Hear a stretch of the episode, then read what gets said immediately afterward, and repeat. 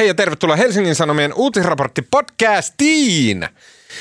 On nimittäin torstai 17. päivä helmikuuta, joka on mennyt yllättävän nopeata. Vuonna 2022 mun nimi on Tuomas Peltomäki ähm, ja kanssani täällä Helsingin Sanomien podcast-studiossa ovat mm, äh, Helsingin Sanomien kotimaan toimittaja Anna-Sofia Berner, ystävien kesken Sohvi. Hei Sohvi. Heipä hei.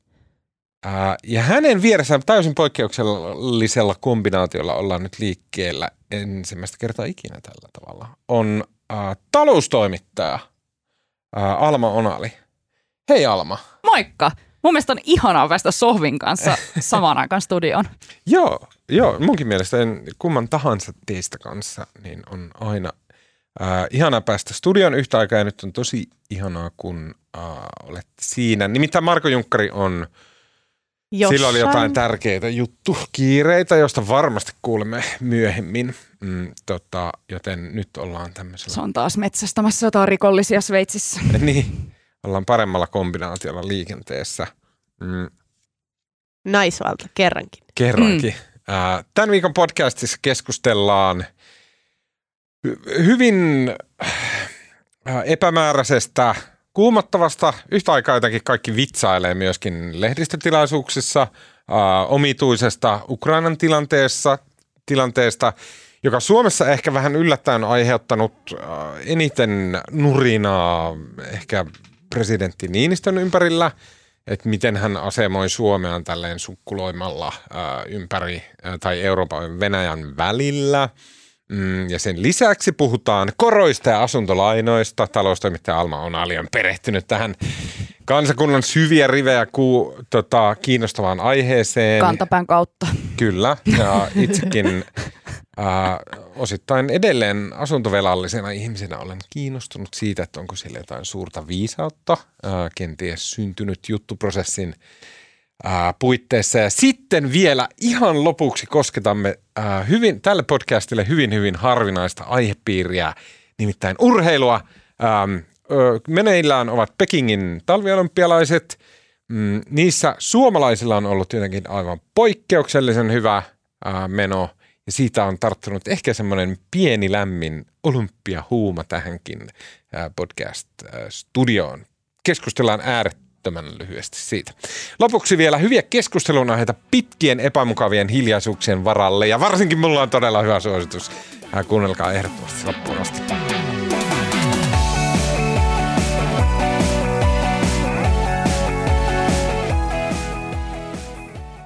Okei, mm, Ukrainan konfliktin osapuolet ovat torstaina syyttäneet kiihtyvällä tahdilla toisiaan Itä-Ukrainan alueella tehdyistä pommituksista. Torstai-aamuna Venäjän tukemat separatistit Itä-Ukrainassa syyttivät Ukrainan hallinnon joukkoja tulen avaamisesta heitä vastaan. Separatistien mukaan Ukrainan halli- hallinnon joukot olisivat ampuneet separatistien alueelle neljä kertaa edeltäneen 24 tunnin aikana ja samaan aikaan sitten ähm, ukrainalaiset syyttävät, että separatistit tai tota, Venäjän mieliset tai peräti venäläiset ovat singonneet granaatteja mm, Itä-Ukrainassa päiväkotiin ja että tota, ilme, ilmeisesti tota, vahinkoja, henkilövahinkoja siitä ei tullut, mutta että ammottava aukko päiväkodin seinään, mistä granaatti on lentänyt läpi. Kaikki nämä tiedot on täysin totaalisen epävarmoja. On vaikea sanoa, mitä siellä tapahtuu oikeasti, mutta se tiedetään, että suuri kaari on sellainen, että Yhdysvallat ja jossain määrin myös Iso-Britannia on poikkeuksellisen paljon koko ajan äh, ison ääneen pitäneet lehdistötilaisuuksia kaksi vai kolmekin kertaa jopa presidentti Bidenin suulla, jossa he ovat suoraan sanoneet, mitä heidän tiedusteluapparaattinsa, minkälaista tietoa tuottavat. Ja tällä tavalla niin kuin ennakkoon kertomalla, mitä he epäilevät, että Venäjä tekee, niin jotenkin pyrkineet vetämään mattoa Venäjän toimien alta. Ähm, Yhdysvallat on puhunut koko ajan tämmöistä ikkunasta, joka on auki ja että tämän ikkunan sisällä Venäjä, e, mun mielestä Yhdysvallat ei ole sanonut missään vaiheessa, Venäjä toimii, vaan että Venäjällä on niin kuin optimaalinen mahdollisuus toimia, että joukot on sillä tavalla asemoituja paikallaan tietyn aikaikkunan sisällä, että, että tota, silloin hyökkäys olisi mahdollinen. Sitten isot yhdysvaltalaismediat oli omista sotilaslähteistään kaivannut tarkempaa päivämäärää ja se päivämäärä asettu tämän viikon keskiviikolle, joten sitä tässä nyt on parikin viikkoa odoteltu, että no, silloin... No itse asiassa viikon verran vaan. Okei, okay, viikon verran, just näin. Joo, joo. Sitä tässä on viikon Ja se verran. meni, tuli ja meni. Niin, se Niin. tuli ja meni. Joo. Ja sitten tavallaan tämä muutama ehkä granaatti Mm. saattoi olla sitten se, se tavallaan, että aika tuhnuksi muuttui se Yhdysvaltain ennustus, mikä tietenkin voi tarkoittaa sitä, että Yhdysvaltain taktiikka toimii ja he itse asiassa sillä Niin. tavalla ehkäs mennään. Mä en jotenkin, mun aivot ei kerta kaikkiaan taipunut siihen, että miten se logiikka toimii niin, että, että hei, keskiviikkona ne tulee. Ja sitten venäläiset on sillä no ei ainakaan keskiviikkona tulla. niin, niin, niin. Mun mun, on just mun aivo, aivot ei jotenkin ihan ymmärtänyt, että mikä se järki Siinä on siinä on. En, en. Mä yritin kuunnella Mika Aaltolaa kovasti ja mä en silti tajunnut sitä. niin. Tämä on mun mielestä vaan jotenkin tosi niin kuin just vaikea tulkintainen tilanne, että se, että jos joltain Putinilta kysytään lehdistötilaisuudessa, että tuleeko sota ja Putin sanoo, että ei, niin sitten kuitenkin on silleen, no en mä yhäkään tiedä yhtään, että tuleeko sitä vai eikö sitä tule. Niin. Et, Niin, ja Niin. yhtä lailla, Niin. jos kysytään Bidenilta, niin ei sitä tiedä. Ja sitten toimittajat kuitenkin kyselee kaikenlaisilta ihmisiltä koko ajan, että voitteko te nyt kertoa, että tuleeko se sota, ja se ei jotenkin sovi, sovi ihan tähän aiheeseen. Venäläistä ei ensimmäistä kertaa todellakaan olisi silleen sanomassa. Siellä se jotenkin sen niin kuin taktiikkaan kuuluu, että päin naamaa sanotaan jotain, mm. mikä on ihan päivän selvästi päinvastoin. Mm. Ja se kuuluu se semmoinen niin jännä surrealistinen kierre kuuluu se venäläiseen tapaan. Sen taustalla on se yksi hemma, mikä, minkä nimeä mä en muista, ää, josta on tehty ihan dokumentteja, Tsur, Tsurnova, en, en muista. Anyway, Okei. näin. Mutta kiinnostavaa tietenkin on, että jenkit ja Brit- britit on ruvennut niin jotenkin samanlaista semmoista semisurrealistista uh, niin kuin jul- viestinnän taktiikkaa käyttää. Ja, ja sitten media ja to, journalistit on tässä niin kuin semmoisessa juoksupojan roolissa, että, että tota, vaikka kuinka tiedetään, että kukaan ei tiedä, niin sitten kun tiedustelulähteistä tulee, tulee niin kuin informaatiota niin, ja, ja ilmoitetaan, että suurlähetystöt tai että, mm. Että länsimaat kehottaa kansalaisia poistumaan Ukrainasta, niin siinä oli sellainen valtava niin kuin, jotenkin nousu, joka sitten se, se, se, ja se jännite ei vaan voi näköjään pysyä ihan hirveän kauan. Ja nyt kun se satunnainen keskiviikko meni, niin, niin nyt, nyt tuntuu oudolta lässähdykseltä, mikä on myös ihan sairasta, koska eiköhän me kaikki olla kuitenkin tyytyväisiä, että tankit eivät vyöryneet tota, Ukrainan rajan yli joo, siis todella, että tavallaan... vielä ainakaan. Niin, että herää se kysymys, että, että oliko tämä vaan kaikki jotenkin sellainen joku Venäjän painetesti, mikä on nyt sitten silleen pikkuhiljaa alkaa purkautua, Mm. vai onko tämä joku sellainen tilsu, mikä vielä jatkuu, mutta ehkä sitä pitäisi kysyä juoksupojista suurimmalta, Sauli Niinistöltä. Ennen kuin mennään Sauli Niinistöstä puhumaan, niin äh, siis m- mä oon sanonut tämän aiemminkin, mutta mä sanon sen vielä kerran, että mä oon vähän vaivaa se, että Venäjään liitetään semmoinen 4D-shakki. Joo, Sama. Sille, sille ei ole tavallaan mitään perusteita. Jos me objektiivisesti kauempaa arvioidaan Venäjää niin kuin toimijana ja maana, niin ei se nyt mitenkään erityisesti ole parempi kuin kukaan muu. Ää, jossain saat- semmoisessa salakähmäisyydessä. Niin. niin. Saattaisi jopa ar, niin kuin katsella, että et no, hehän on selkeästi huonompia kuin muut. Aikamoista sekoilua. Niin, ja Joo. joutuvat turvautumaan tämmöisiin aivan ihme banaanivalta murhiin ja, ja Mm. tota, myrkkypiikkeihin ja tämmöisiä ihan tava, tavis verkkari jotain op, oppositiotyyppejä listimään tälleen, että ei se nyt ihan niin kuin mitään korkeinta salatiedettä kuulosta olevan Venäjällä päin, mutta silti mediassa on jatkuvasti aina vuosikymmenestä toiseen läsnä tämä ajatus, että Putin pe- pelaa jotain niin kuin, siis aivan eri levelillä kuin kaikki muut. Niin. Ja silleen, että onko se edes mikään salaisuus tavallaan, että mun mielestä kun koko ajan, nyt on niin otsikoita, what does Putin want? What does Putin want? Ja mun mielestä se joku, yksi joku ukrainalainen käppänä sanoi jossain Hesarin haastattelussa, olisiko ollut Jussi Konttiseutus vai jossain, mä en muista kenen meidän Joo. toimittajan jutussa se oli, joka sanoi, että tämä on ihan selvää. Putin haluaa imperiumia Neuvostoliiton takaisin ja se haluaa liittää nämä kaikki maat takaisin itteensä. Ei tässä ole mitään epäselvää. Että mm. niinku, tämä on se, mitä se haluaa. Ja Niin. sit Ky- niinku, niin, niin, kysymys on vaan ehkä siitä, että, niin, kysymys on vain siitä, että miten pitkälle se on valmis menemään Niin, ja mi, niin. mikä tavallaan riittää, mutta Niin. kyllä, kyllä. Ja, ja toki myös pysyä itse vallassa on sitten se toinen Mm. puoli. Niin, niin tää oli, tää, mä mietin tätä, että kun sä sanoit tuossa sun juonossa, että on niinku vitsailtu jossain tiedotustilaisuuksissa, niin mä mietin, että mihin sä niinku, tai mm, okei mä en ole ehkä seurannut tätä niin Mm. tarkasti, mutta ainoa tällainen vitsailu, joka siis ontui ja sitten meni myös hyvin pahasti pieleen, oli tämä Saksan liittokanslerin Scholzin vitsailu Siellä tästä viittasin, Putinin, niin kuin, että, että kuinka kauan hän pysyy vallassa, hehe, jotenkin sille ikuisesti Mm, tai näin. Mm.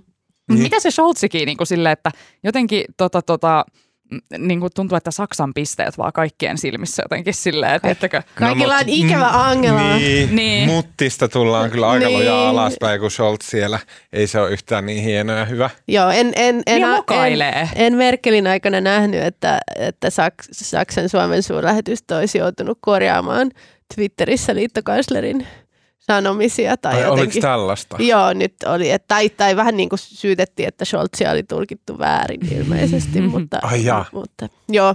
No en mä, Saanko No, mä vielä, saanko vielä palata mun aiempaan pointtiin, Saat, koska joo. muistin, että mä juttelin yhden työkaverin kanssa aamulla ja hän kertoi, että hänen kahdeksanvuotias tytär, toimittajan lapsi, oli siis sanonut, että, että äiti, että, että mä vähän toivoisin, että se Ukrainan sota alkaisi, että mun elinaikana tapahtuisi jotain suurta. Sitten silleen, dear, sä oot just elänyt koronapandemian No tätä, silleen joo. suurimman Ja- asian ja niin kuin kuulemma- since joku rutto. Kuulemma tämä oli äidin vastaus, mutta ei se korona sitten kuitenkaan tuntunut ilmeisesti miltään, mutta, Kyllä mutta tässä siis kahdeksan kasvatuksen perään Siis-.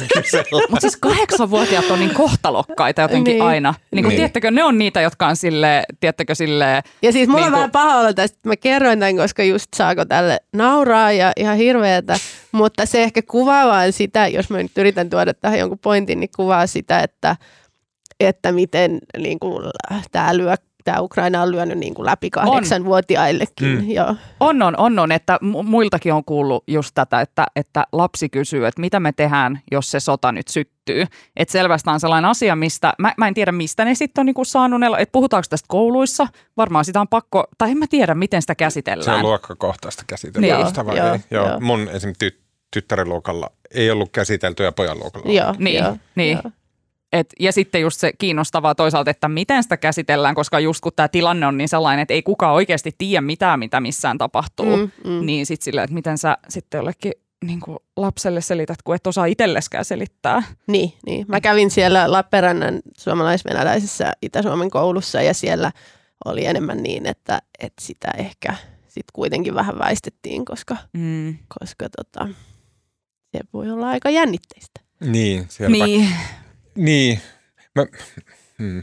mä vähän mietin sitä, että, että tota, äh, minkä verran, mun mielestä se ra- raportointi sieltä paikan päältä on semmoista, siinä, tämä on ilmaantunut semmoinen jännä metataso, missä ei niinku, toisaalta meillä on ne satelliittikuvat, mutta sitten toisaalta ne satelliittikuvat, niistä sanotaan, että ne on tosi epätarkkoja, Niin, niin, niin niistä niin. oikein pystytään sanoa yhtään mitään eikä juuta eikä jaata. Niin. Ja sitten tapahtuu tämmöinen niin hahmoton, selittämätön niin kuin yhtäaikainen valpastuminen Joo, esim. mediassa, että kaikki on yhtäkkiä niin kuin tällä viikolla. Joo. Ja sitten se kuitenkin tavallaan, siinä on kaikkia semmoisia, niin että, että jos asiat toimii kalenteriviikkojen mukaan, niin silloinhan kyse on jostain muusta kuin, tiedätkö, että, että, että joku tankit liikkuu ja näin. Silloin on kyse todennäköisesti sen median niin kuin omasta kalenterista ja näin. Ja, kyllä. et, se on, niin kuin, silloin kun ilmaantuu semmoinen joku tämmöinen hähmäinen metataso, niin sitten on vaikea enää sanoa, että mikä on totta ja mikä ei. Niin kuin totuus on siellä jossain, osa siitä on just oikea, osa ei. Ja sitten jossain vai- vaiheessa itse huomaa, että, että se juttujen määrä vaan niin kuin, se on vaan liian suuri ja ne ei anna mitään, koska se ainoa kysymys, mihin ihmiset haluaa vastauksen, on se, että no mitä tapahtuu ja vielä ei tapahdu mitään. Mm. Niin, Mua niin. Suomessa, tai okei, tämä on nyt hirveä yleistä, mutta Niin. onko, mä käännän sen kysymykseksi, että se. Onko Suomessa semmoista niin kuin kommentoivaa kirjoittajakaartia enää oikein jäljellä, jotka kirjoittaisi jotkut ne isot kysymykset auki, jotka liittyy Ja kyllä Helsingin Sanomissa ainakin on julkaistu analyysiä analyysin perään tässä. Niin, mutta mä en tarkoita sitä, että mikä niinku, kun lukee vaikka kaikki lehdet, että mitä ne on kirjoittanut, että minkälaista mutaa jossain Itä-Ukrainassa ja sitten analysoi sen, vaan semmoisen, että joka pystyisi pusertamaan ne isot kysymykset, mistä tässä on kyse, mikä on olennaista ja sille. Mun mielestä ainakin brittilehdistössä on paljon silleen, että sä voit ignoroida ne 400 uutista, kunhan sä luet sen vaan yhden sen, niin kuin, sen äh, mielipiteellisen jonkun teikin. Ja sit siellä on, kaikki on mun mielestä meilläkin varmaan. On, mun mielestä jo, meilläkin. niin. Mä en ole ehkä nähnyt niitä. On sille ollut omaa elämääkin hoidettavana. Mutta- Ukrainan kriisi jäänyt vähän silleen. Mutta tota, varmaan, mut varmaan tietysti kaikkien kannattaa ehkä valita sellaiset omat hahmot, keihin, Mm. keihin luottaa ja Tukea keitä luottaa. kuuntelee. Niin, Onhan meillä tosi hyviä Venäjä-toimittajia, Venäjä-asiantuntijoita, jotka niinku, On, on, on. Varmasti. Joo, joo. Uh, yksi keskeisistä Venäjän toimittajista on uh, tasavallan presidentti Sauli Niinistö. Uh, yhdysvaltalaislehti The New York Times julkaisi sunnuntaina presidentti Sauli Niinistön laajan haastattelun. Uh, ja sunnuntain The New York Times on aina tapaus. Vieläköhän se on edelleen semmoinen niin ruokakassin paino. on, mullehan tuli se tota, vielä Se on- kuukausi sitten. Joo, yksi mun elämän ihanimpia hetkiä oli mennä Mutta oikeasti siis suurin, mut suurin osa niistä, osista varsinkin siinä sunnuntai-lehdessähän on ihan sellaisia, että ne voi heittää suoraan paperin keräykseen. Ne on vaan, mitkä osat sä heität suoraan no paperin? ne on vaan sellaisia kauniita kuvia jostain operasta. Ei, mutta sehän on just... No, kun New Yorkissa on semmoinen yläluokka, se on Niin. ihanaa. Joo, se on todella sillä, että tämä ei ole mulle. Tämä on niinku sille Upper East Sidelle, Joo, joo, Park Avenue. Mä muistan se, kun mä äh, ostin New Yorkissa siis joskus vuonna Gorbachev, niin äh, sen tota, lehden ja sitten äh, kävelin sen kanssa jonnekin puistoon ja rupesin lukeen ja sitten siellä oli semmoinen pieni palsta, missä oli, että weddings. Ja sitten sinne tota, Oh yeah. ää, New York Timesin toimittaja menee paikalle jonnekin häihin ja raportoi sieltä, että minkälaiset häät täällä on ja että mikä, vähän niin kuin sitä ää, parin elämäntarinaa ja näin. Ja, ja Mielettömät kuvat. Siis, e, toi, Siis tämähän kuulostaa ihan aamulehden moraliitteeltä. joo, joo, mutta ne on vaan classy. niin, niin, mutta ne on silleen, että eikö koska siellä on se yläluokka. Niin. Ja sitten sit jotenkin siinä haisto semmoista maailmaa, mitä Suomessa ei ole. Ja sitten myös haisto sen niin kuin psykoottisen epätoivon, millä ne kilpailee keskenään siitä, että kenen häät on New York Timesin sunnuntai-editiossa ja näin. Ja Joo, joo. se s- niin kuin Ja siis sinkuelämässä katsoneet kyllä tuntee tämän, koska silloin kun Mr. Big meni naimisiin Natashan kanssa, niin tämä oli just se, Totta. se, Ai jaa, se okei. homma.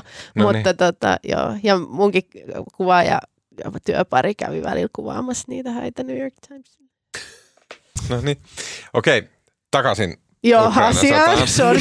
Takaisin. Anteeksi. Um, New York Times julkaisi sunnuntaina presidentti Sauli Niinistön haastattelun, jossa lehti kuvaili Niinistön tuntevan hyvin Venäjän presidentti Vladimir Putinin.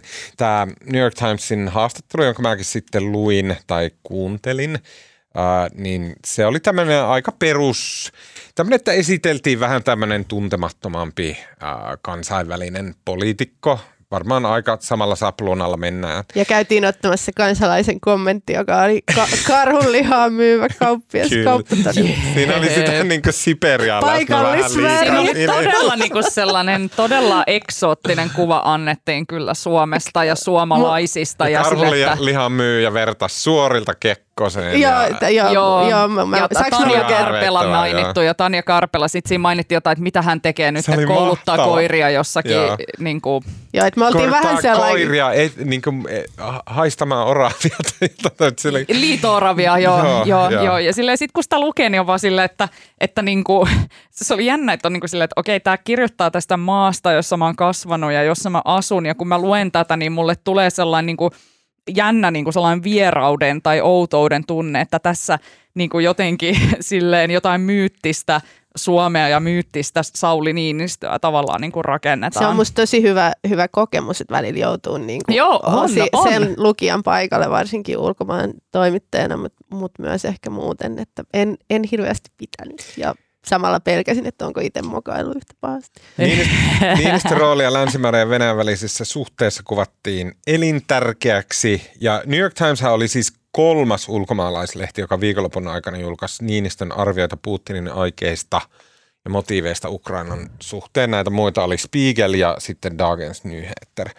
Okei, puhutaan vielä lisää siitä New York Times-jutusta, mutta ennen sitä, niin mitä te ajattelitte siitä, että yhtäkkiä Niinistä pölähtää kolmeen kansainväliseen tämmöiseen laatulehteen selostaan äh, kuvioitaan? No mä ajattelin, että niillä laatulehdilläkin alkaa ehkä näkökulmat vähän loppua ja tarvittiin uusia hahmoja kertomaan. Ja varmaan siellä on joku sitten myös, en tiedä miten se menee, että onko tasavallan presidentin kansliasta lähestytty tota, näitä niin, että on tarjottu Mm. tavallaan. Niin, Sitä ei voida niin, tietää. tiedä. Niin.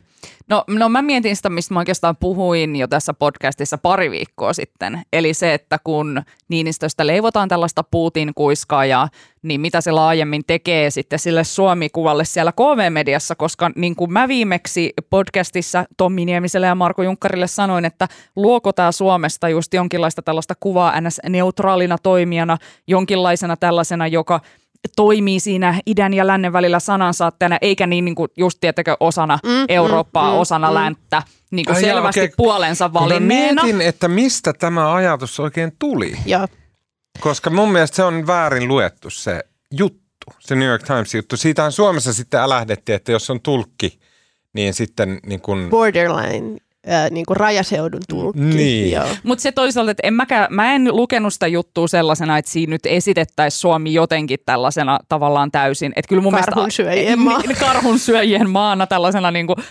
Venäjän takapihana, mutta niin kuin, että että kyllä mun mielestä siinä tuli esille myös se, että Niinistö niin kuin silleen kuitenkin asemoi sitä silleen Suomeen sinne länteen. Mutta mut, mut, mut niin. että tämä kysymys vaan, että tuoko se tällaista kuvaa, että, että Tommi ja Marko oli vahvasti sitä mieltä, että ei, että, että heidän mielestään Suomi nimenomaan näyttäytyy tällaisena niin kuin arvokkaana Venäjän tuntijana ja tällaisena vakavasti otettavana toimijana, mutta että et onko siinä just tämä kääntöpuoli, että joku saattaa tulkita niitä juttuja väärin ja on silleen, että hetkinen, mikä tämä niinku, e, millä... Mä luulen, että ne on Suomessa ne väärin tulkitsijat. Niin, Tai niin, niin. Et, et, et Tai se, mutta- mutta se se on onkin- ongelma niin. täällä eikä missään Mutta se on iso kysymys. Mm. Siis Suomen äh, Washingtonin suurlähettiläshän on Mikko Hautala on entinen Moskovan suurlähettiläs ja hänelle on niin kuin Washingtonissa paljon kysyntää just Venäjä-tuntijana ja ihmisenä, joka niin kuin on tavannut Putinin tyyliin.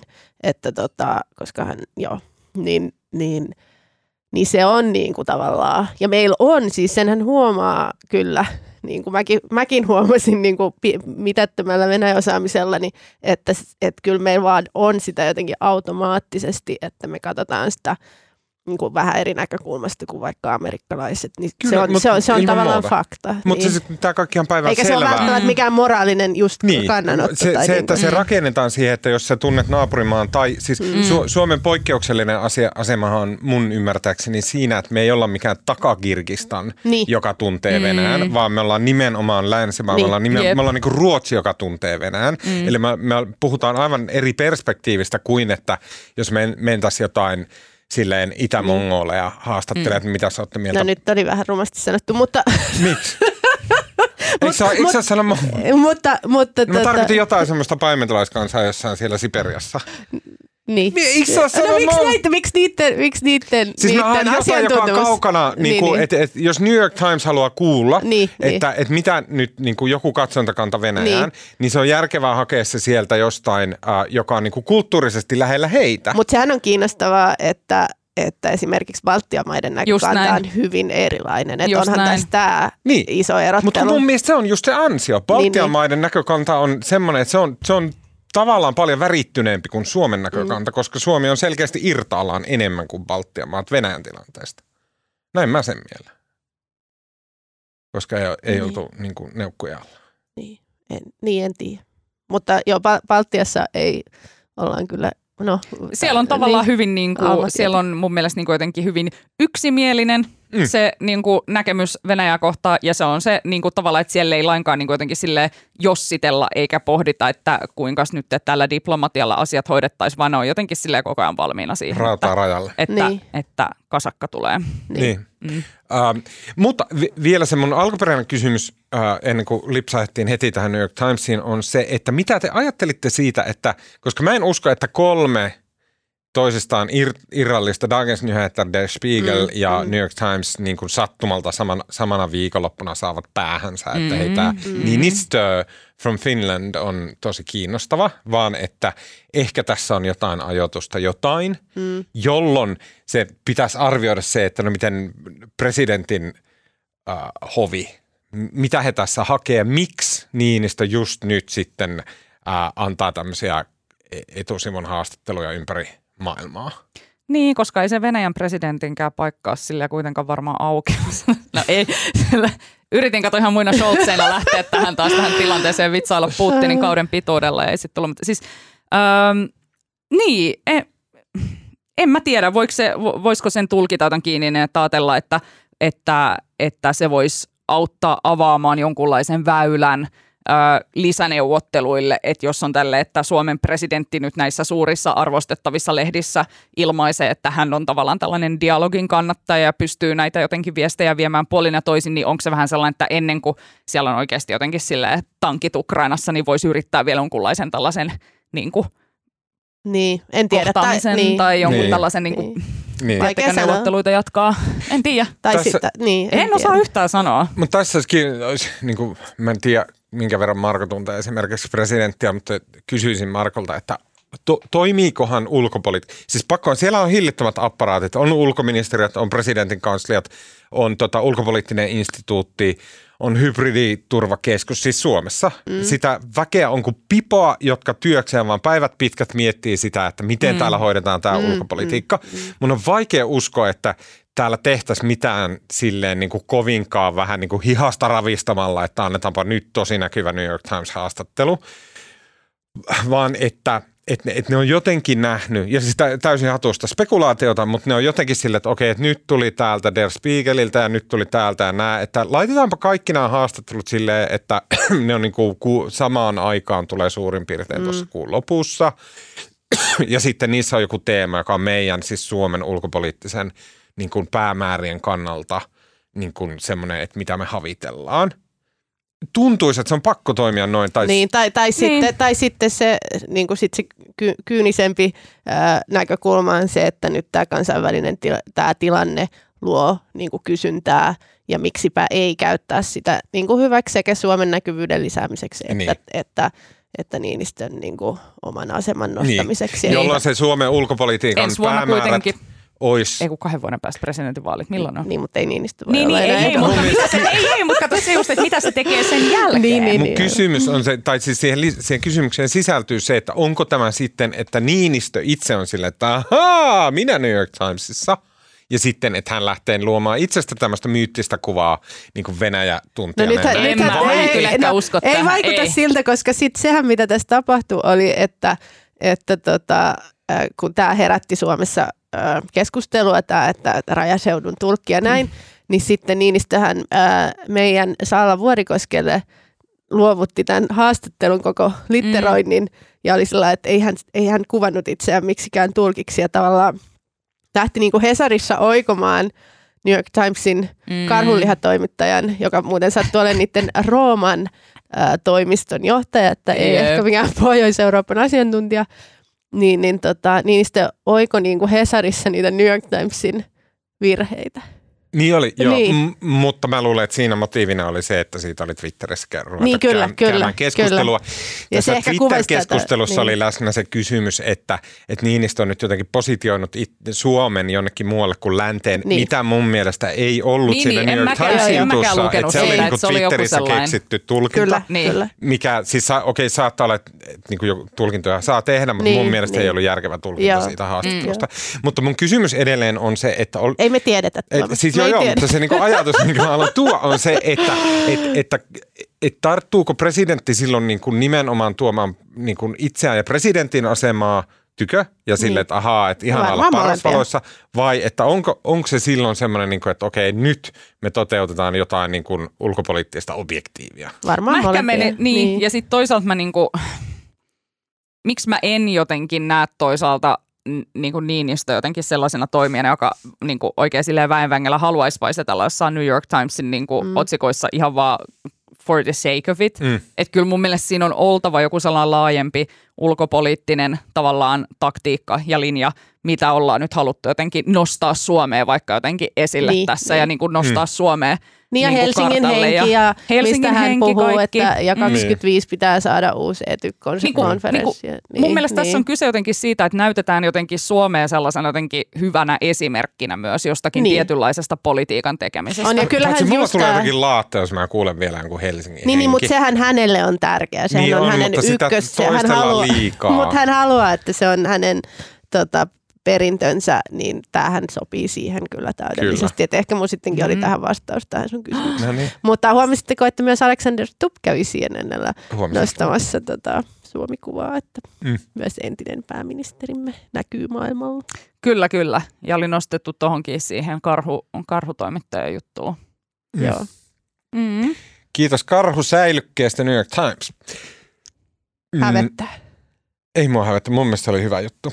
Se oli se oli, tota, siis se oli hyvin kirjoitettu okay. hyvä juttu. Ja siis mä en niin kuin, et, jos on mikä, montako, jos meille tehdään Luxemburgin pääministeristä no, joo, joo, juttua, kyllä, niin kyllä, kyllä siellä nyt pitää kyllä. mainita joku no, suklaa ja tämmöinen, koska ei muuten ei tiedetä ollenkaan. Näin. Okei, okay, uh, tota, Alma. Yes. A- aiheuta ahdistusta asuntovelallisille. Siis uh, Eli korot meille. nousee luultavasti ei kukaan ei vielä tiedä milloin, mutta on arvioitu, että Suomessakin niin mm, ehkä jopa jo tämän vuoden lopussa tai ensi vuoden alussa. Tässähän nyt jo ihan tämän viimeisen kuukauden aikana niin ää, toi 12 kuukauden Euribor, joka on se meidän yleisin asuntolainan viitekorko, niin se on noussut jo silleen 0,2-0,3 prosenttiyksikköä mikä ei siis tietenkään vielä tarkoita sitä, että se olisi plussan puolella, koska Euribor on ollut siellä miinus 0,5 ja nyt se on siinä about miinus 0,2. Ja Tämä on tota... todella kuumottavaa, koska mun äh, 12 kuukauden Euribor-taso asetetaan tässä kuukauden sisään. Niin uudestaan. uudestaan. Just. seurannut tätä. Siis tämähän on voi tota, vuodeksi hengähtää, jos siitä öö, Tämähän on sellainen, että niinku itsekin on alkanut seuraamaan tätä rahapolitiikkaa ja muuta silleen enemmän vasta viimeisen vuoden aikana. Öö, ja jotenkin ehkä just kun ollaan eletty sitä sellaista nollakorkojen aikaa sille viimeiset, mitä, 15 vuotta, sille ehkä jostain vuodesta 2008-2009 eteenpäin, mm. niin ei ole oikeastaan ollut mm. minkäänlaisia ö, korkoja tuolla markkinoilla, mikä tarkoittaa sitä, että, että tavallaan rahan lainaaminen on ollut halpaa ja ihmiset on uskaltanut tavallaan ottaa niitä asuntolainoja, ostaa kämppiä. Se on tuonut tietysti paljon rahaa markkinoille ja näin. Ja sitten kuitenkin tällainen perinteinen rahapolitiikka kuitenkin nojaa siihen, että, että pieni tai jonkinlainen korko, korkojen olemassaolo on ihan silleen tervettä, että se talous ei ylikuumene. Ja nyt koska inflaatio on alkanut laukkaamaan, ö, jopa, no Suomessa se on hyvin maltillista, kun katsoo, että Baltiassa se on esimerkiksi sille Virossakin yli 10 prosentin luokkaa se inflaatio, Suomessa joku no. alle 4 prosenttia tällä hetkellä. Joo, joo, joo. 10 prosenttia. Ja Liettuassa mm. oliko se jotain 12? Jotain. Joo, joo. joo. Jep. Oikeesti? Joo. Kyllä. En tiedä, eli mitä helvettiä. Se tulee siis, varmaan siitä energiahinnasta aika paljon. Niin, kyllä, joo, joo. joo. Mutta siis kuluttajatuotteiden niin kuin, hinnan nousu, eli inflaatio. Tai sille, että hintojen nousu. Kaikki niin, niin, jep, jep, jep. Eli nyt, nyt sitten, tota, tota, koska äh, se, mikä tässä on tässä tilanteessa on ehkä vähän silleen hankalaa ja miksi, miksi tämä on niin kuin hankala ennustaa, että mitä tässä tapahtuu, niin on se, että kun tämä inflaatio osaksi joidenkin tulkintojen mukaan johtuu nimenomaan tästä koronapandemiasta ja siitä sen aiheuttamasta tulpasta, mikä sitten tavallaan purkautui.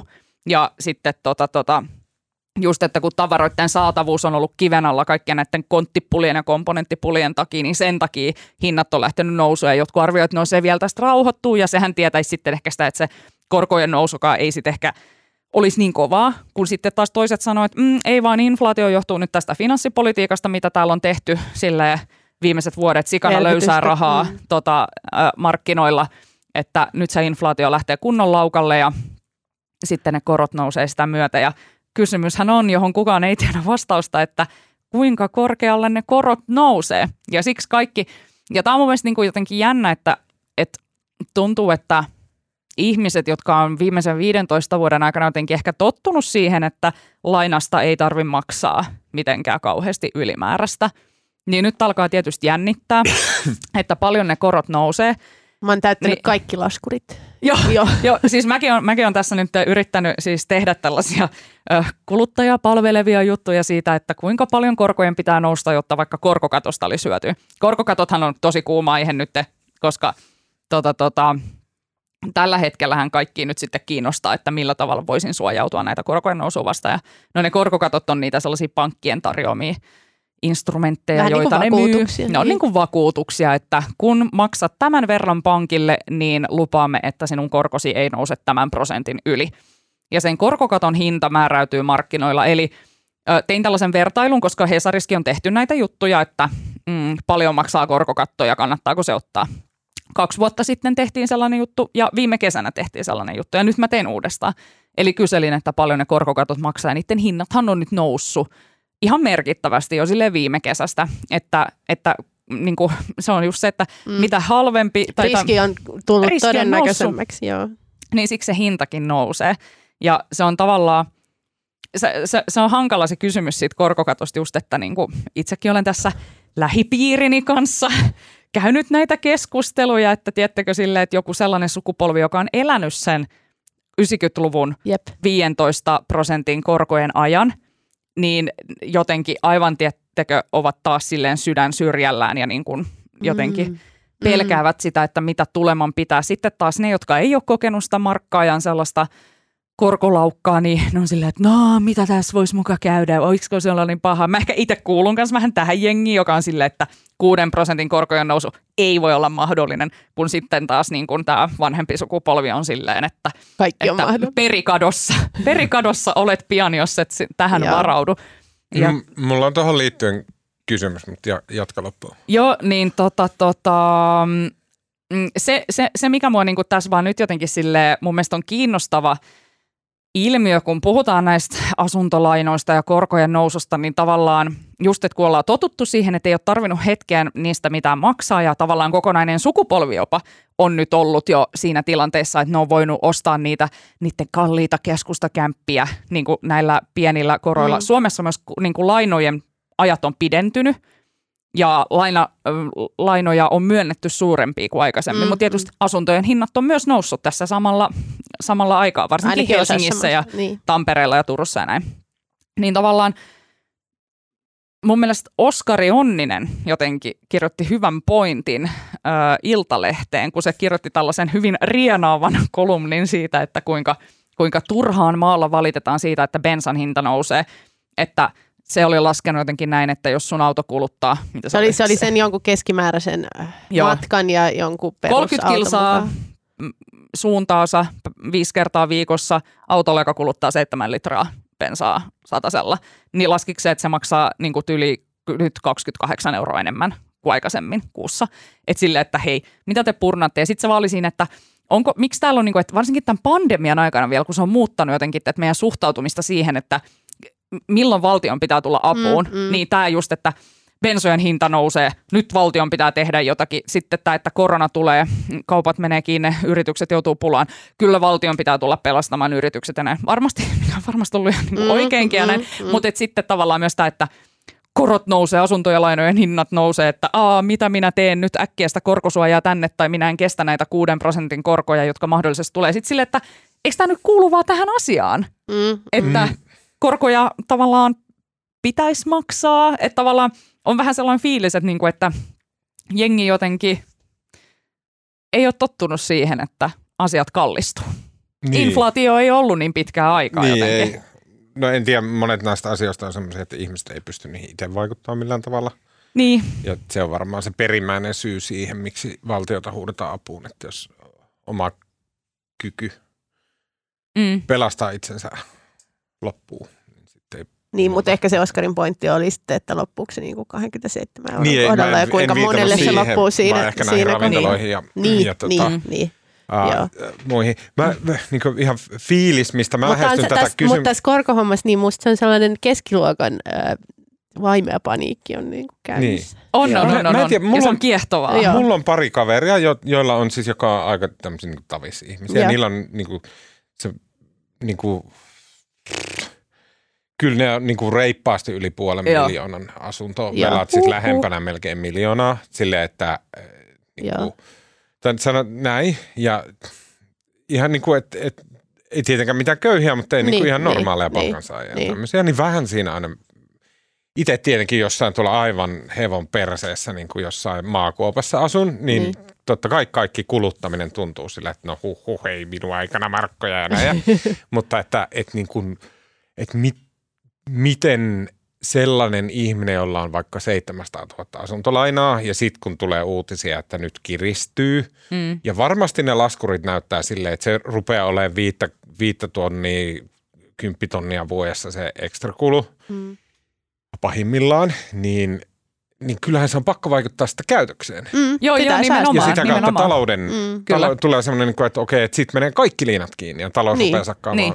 Niin, ja, ja sehän tässä on sit se isompi kuva, että, että just inflaatio on ongelma, ää, ihmiset ostaa paljon ja hinnat nousee ja niin edelleen. No siispä nostetaan korkoja, kysyntä pienenee ja tämä Mm. niin inflaatio saadaan kuriin, mutta sitten just se, että aiheutetaanko sillä Mm. taantuma, niin nobody knows. Niin. Jep, se on just se hankala tasapaino siinä, että jos se tehdään silleen tosi hallitusti se korkojen nosto ja silleen niin kuin jotenkin varovasti pidellään sitä hevosta siinä, niin sitten niin kuin jotenkin ei tapahdu sitä, että asuntojen hinnat tai Mm. arvo romahtaisi ja että kenelläkään ei olisi enää mitään varaa kuluttaa. Ja tavallaan, mutta sitten se vaan on myös sit se juuri tämä vaara, että sitten jos jengi pelästyy liikaa, Niin, niin. niin ne lakkaa kuluttamasta, ne rupeaa laittaa rahat vaan sukavarteen, ne vetää kaikista rahastoista, kaikista osakkeista, kaikki varansa pois, pörssikurssit romahtaa, korot nousee kattoon ja sitten Heinäsirkat ollaan ja siellä jo kuulkaa. Niin. Mutta sitten mä mietin sitä, että onkohan Suomessa semmoinen, siis tähän, mihin Joo. säkin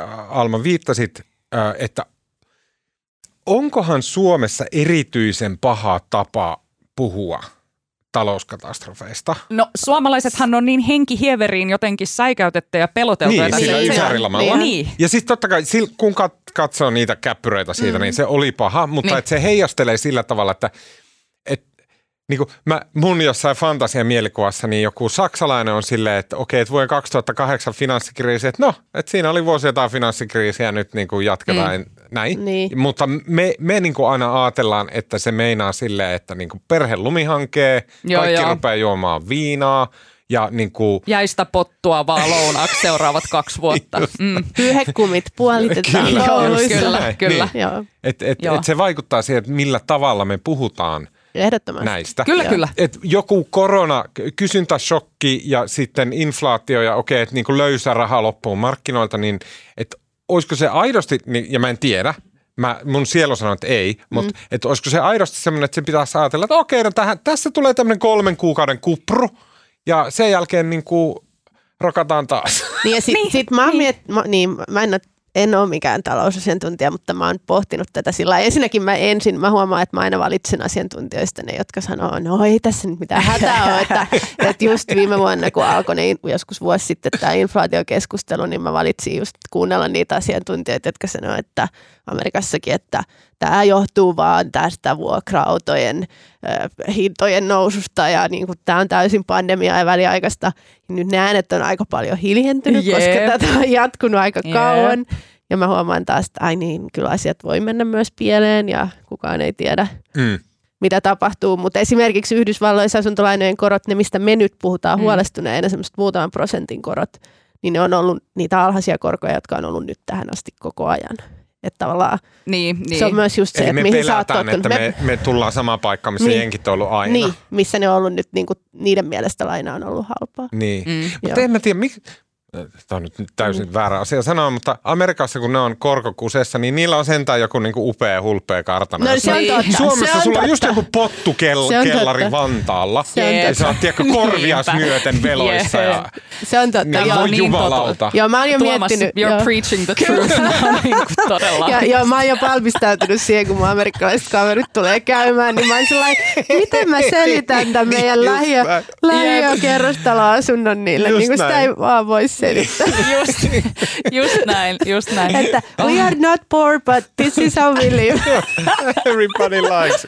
We are so modest Yes, as a people. yes. So Mit- modest. Joo, kyllä. Ah, joskus tämä maa hävettää. Ja Koska just kun se, vertaa miten vaikka Ruotsiin, pyörii. että niin. Niin. Niinku, miksi tämä on niin eri, kultaa löytyy ja krumeluuria. Tuu, mutta Niin. ruotsalaisilla saatana, kun niillä ei ole ikinä ollut mitään hätää eikä Niin, kärsimystä. niin. Ne ei ole kokenut, niillä ei ollut mitään sotia, niillä ei ollut mitään finanssikriisejä. Onneksi niillä on nyt jotain jengiväkivaltaa, että niilläkin on jotakin, minkä niiden pitää niinku diilata. Okei, sori. Sori, mä aloin patoutumaan tuota ruotsin niinku Strömsö-meininkiä Mutta tällä kohtaan. viikolla oli se ihan mainio juttu siitä äh, se viime viikolla? No viikon ajan tässä on puhuttu siitä ruotsalaisten äh, velanotosta. Niin. Mm.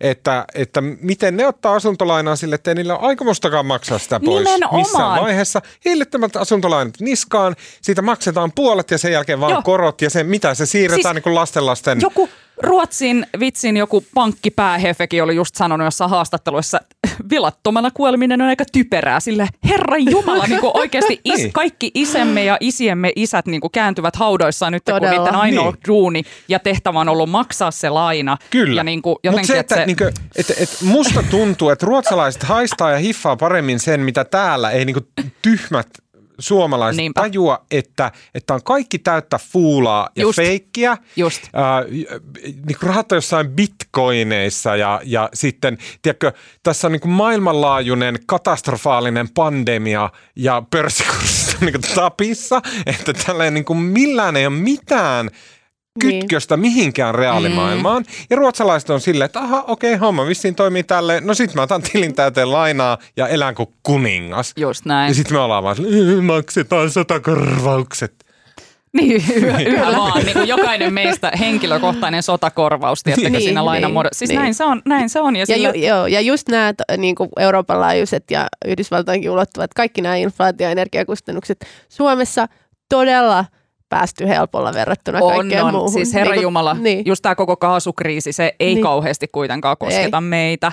Ja no luoja paratkoon. No okei, Turkin tilanne inflaation kanssa on vähän eri kuin mua, No joo, koska Turkin mä tilanne johtuu lähinnä jotain Erdoganista. Mutta, tai niin joo, joo. joo. Mm. Mutta että näin se on, että kyllä niin kuin mun Huoli, mielestä- huoli on silti syvä. Joo. kun Ruotsissa on vaan myös niin jotenkin mun mielestä hiffattu se, että tämä systeemi vaan jatkuu myös meidän jälkeemme.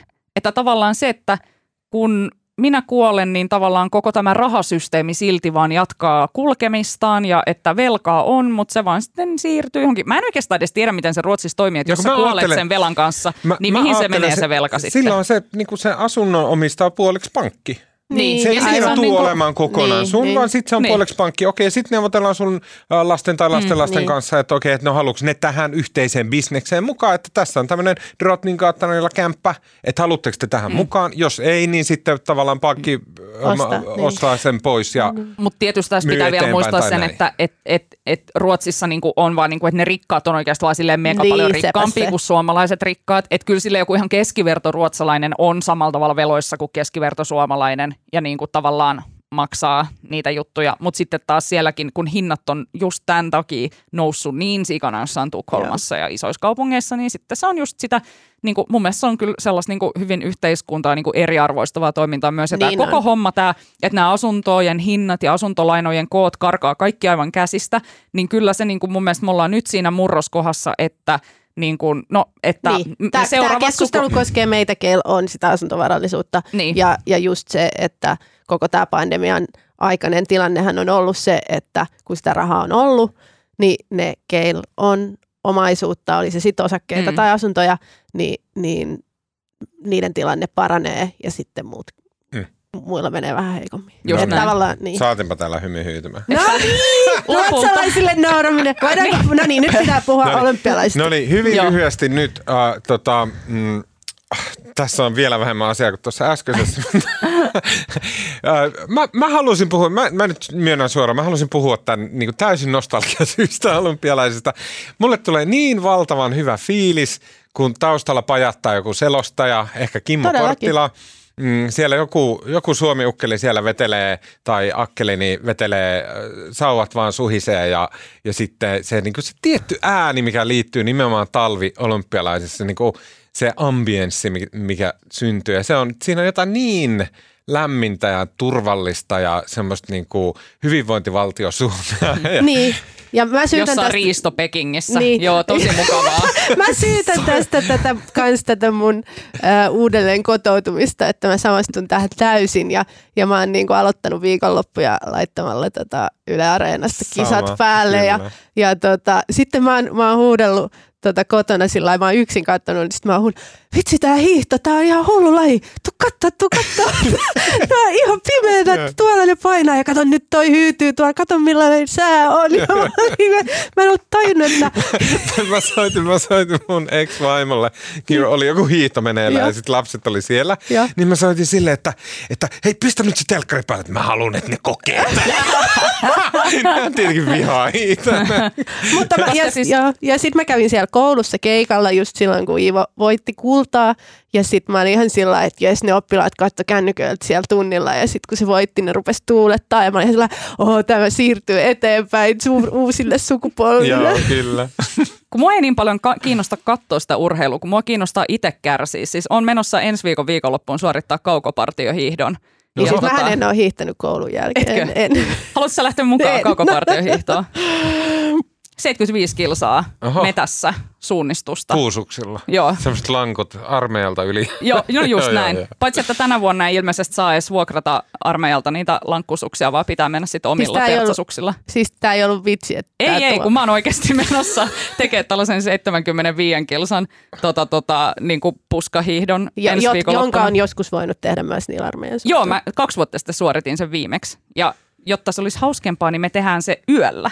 Että just tää, tiedätkö, että Mm. Me siellä ne kärsii, siellä on tiedoksi, että me just. Sohvin kanssa vaihdettiin katseita. Siis sehän on vielä ihan nössö, se on, se on nössöreitti se 75 kilsaa. Se aito, aito koko partiohiihtoreittihän on 300 kilsaa. Ja tehdäänkö se niin kuin kaikkien latujen ulkopuolella? Joo.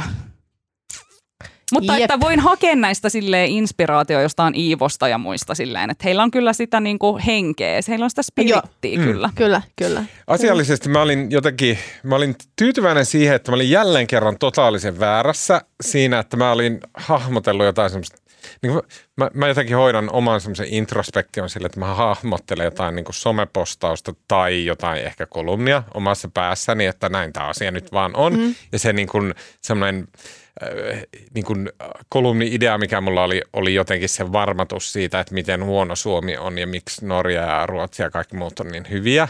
Ja sitten kun se oli totaalisesti just toisinpäin, niin To- tota, Tosin Norja ja Ruotsi on saanut ihan sikana enemmän mitaleja. Ne on saanut jotain, Norja on saanut Onko jotain yli Norja? 20 ja Suomi on saanut ehkä neljä. Okei. Mutta, mutta ne, no, on mutta ehkä, mutta ne ei ole ehkä ollut hiihdossa. nollilla? Niin ja hi, hi, hiihdossa me on nyt niin kuin kai pärjätty paremmin kuin pitkään aikaa. Okei, okay, Joo. joo. Mutta niillä on vähän enemmän sitä lajikirjoa. Koska ne on vaan niin paljon parempia kaikessa Niin. kuin me. Mm. Mutta mä vähän loukkaannuin myös tota, ä, Twitterissä, kun sellainen amerikkalainen toimittaja, mielipideautomaattihahmo ä, Matthew Iglesias Mm. twiittasi, että, että jotenkin, että se pilkkasi niin norjalaisia ja sitä, että ne laittaa niin ne öljyrahat siihen, että ne on ollut niin kuin obskuureissa talvilajeissa saa Mm. mitaleja. Ja sitten mä jotenkin loukkaannuin meidän kaikkien pohjoismaalaisten Joo, puolesta joo. ja talvilajien ja hiihtäjien Oikein. puolesta. Oikein. Ja huomasin myös, kun luin kommentteja, että siellä oli myös hyvin paljon loukkaantuneita norjalaisia kommentteja. Yes.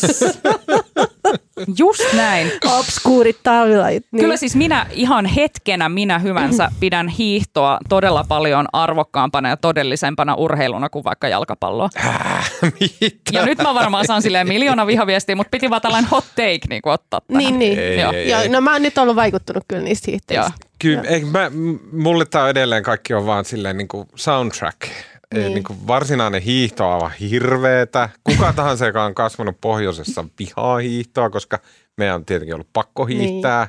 Ja tota, ei, ei, ei. Miten ei, sitten ei nyt koskaan. viikonloppuna vielä sit kuitenkin tulee se ultimaattinen olympiahetki sitten, jos leijonat pelaa Niin, finaalissa. Kyllä, Joo. no se on kyllä kova. Niin.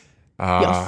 niin, toivotaan, että Se oli pelaa. jo hieno. Mä kuuntelin sen kolmannen erän, missä ne voitti, nousi 3-0 tappioasemasta Kuin voittamaan Ruotsin. kyllä. Se oli, radiosta kuuntelin. Kyllä, ajaa, kyllä, kyllä. Joo, se oli ihana hetki. Joo. Ei kyllä mullekin nyt heti kun te puhuitte ton, niin tiettäkö tekisi mieli kyllä nimenomaan, että olisi ihana, jos olisi sille keittiössä radio niin. ja sille aamulla ei ole aurinko vielä noussut, on sille hämärää ja sitten se radio vähän rätisee ja sitten niin kuin, Mm. tiedättekö, sieltä kuuluu sitä sellaista selostusta. Mutta toisaalta kun ei ne selostajatkaan puhu enää samalla tavalla kuin tiedä. entisaikaan. Mielestä-? Radio, radio on aika hyvä. Radio on hyvä, mun mielestä Kimmo Porttila, joka on ilmeisesti ollut pääselostaja, tuolla ainakin yksi Joo, pääselostaja, joo. hän on todella hyvä. Mä, mä tunnen Joo. Kimmon, Joo. äh, hän sattui olemaan oman vaimonsa kanssa häämatkalla samassa paikassa, missä mä olin omani kanssa, niin, niin tota, ihan sattumalta, niin. Niin. tunnetaan sieltä. Oliko Ää, New York Timesin toimittaja paikalla? Ei ollut, Ei no. ollut, ei ollut kuule Tyrnävän villisikafarmilla, missä mun häät oli, niin sinne ei, ei. Tai toisaalta se on just semmoinen hyvin New York Times-mainen ympäristö, näin mä. Kyllä, kyllä, kyllä sen voisi hoitaa myös niin. Ah, Okei, okay. no niin, ehkä tässä on nyt Joo. naurettu ja läpsytelty tarpeeksi. Jep. Sitten kun äh, tota, mm, lähdette kenties viikonloppuna äh, olettaa, että lumitilanne on ihana, on semmoinen, kun äänet kaikuu silleen demppaantuneesti, siitä tulee semmoinen lähes unenomainen kiva fiilis talvella.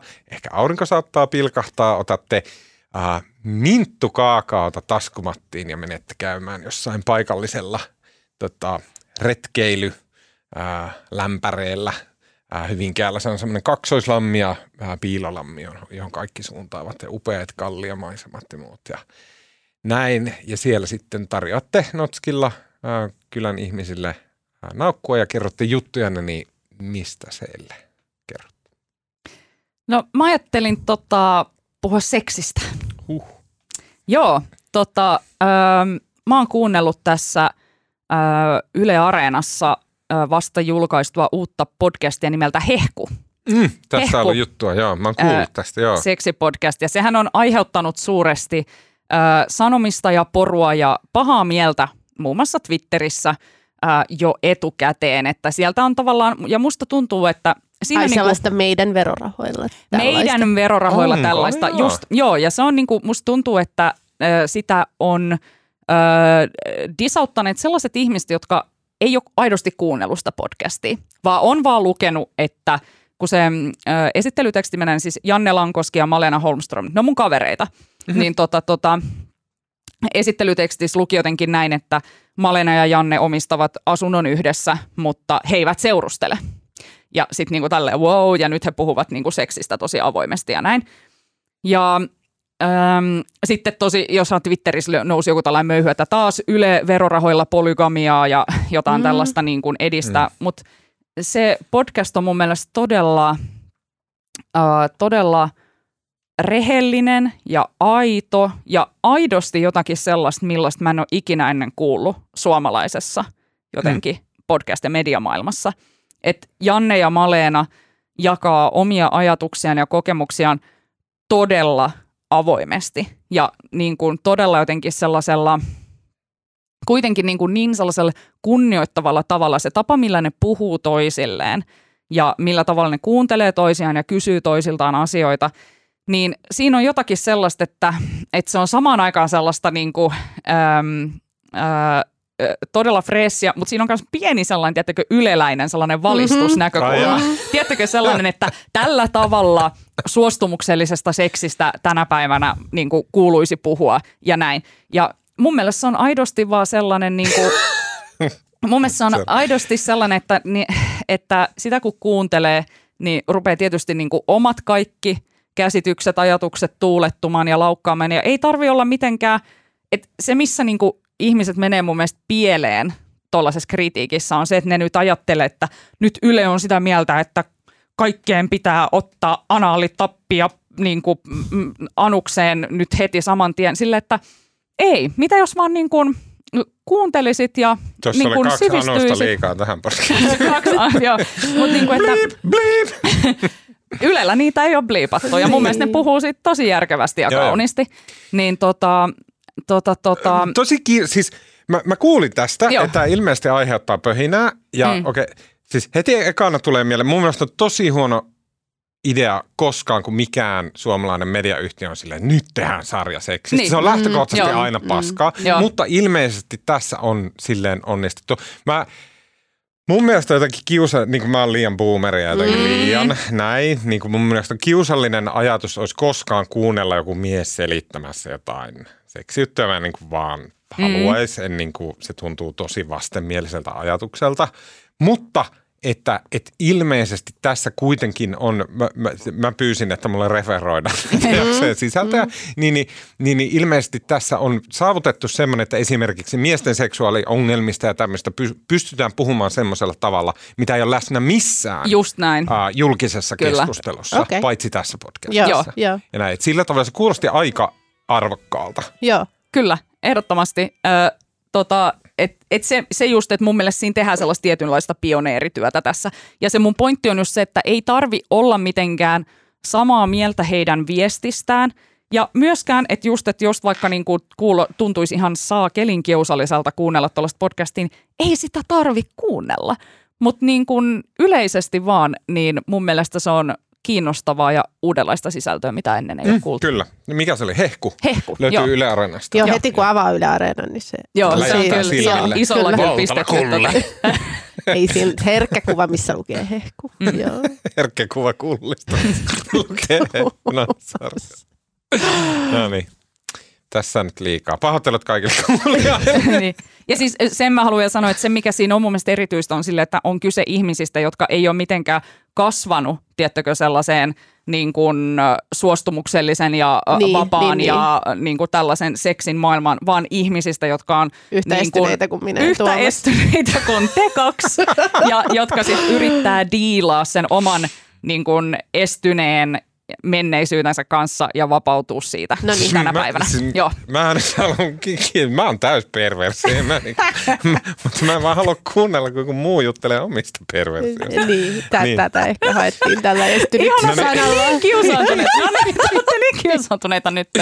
No niin, Saavi, puhu sitten. please, puhu jostain korkeakulttuurista. Operaa, operaa! No ei, mä oikeastaan inspiroiduin tästä. Mä ensin ajattelin, että mitä mä en ole taas mitään tehnyt.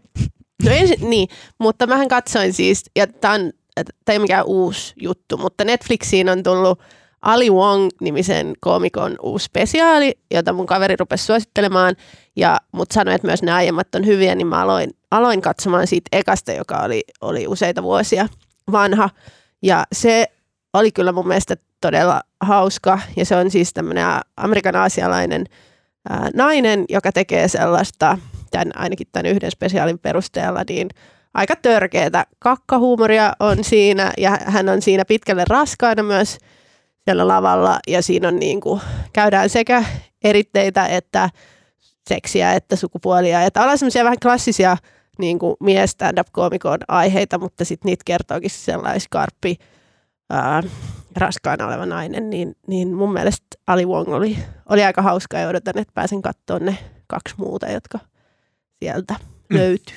Okei, okay, Joo, kiinnostavaa. Baby, Baby Cobra oli se ensimmäinen.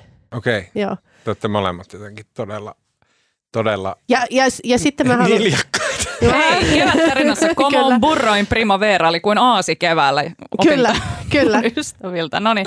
Ja, ja sitten mä haluan vielä sanoa, että huomenna kello 17 Rosebud-sivullinen kirjakaupassa Kaisaniemessä äh, haastattelen äh, tämmöistä amerikan suomalaista Outi Papamarkkosia, jolta on tullut kirja äh, siitä tavallaan omasta elämästään Trumpin Amerikassa.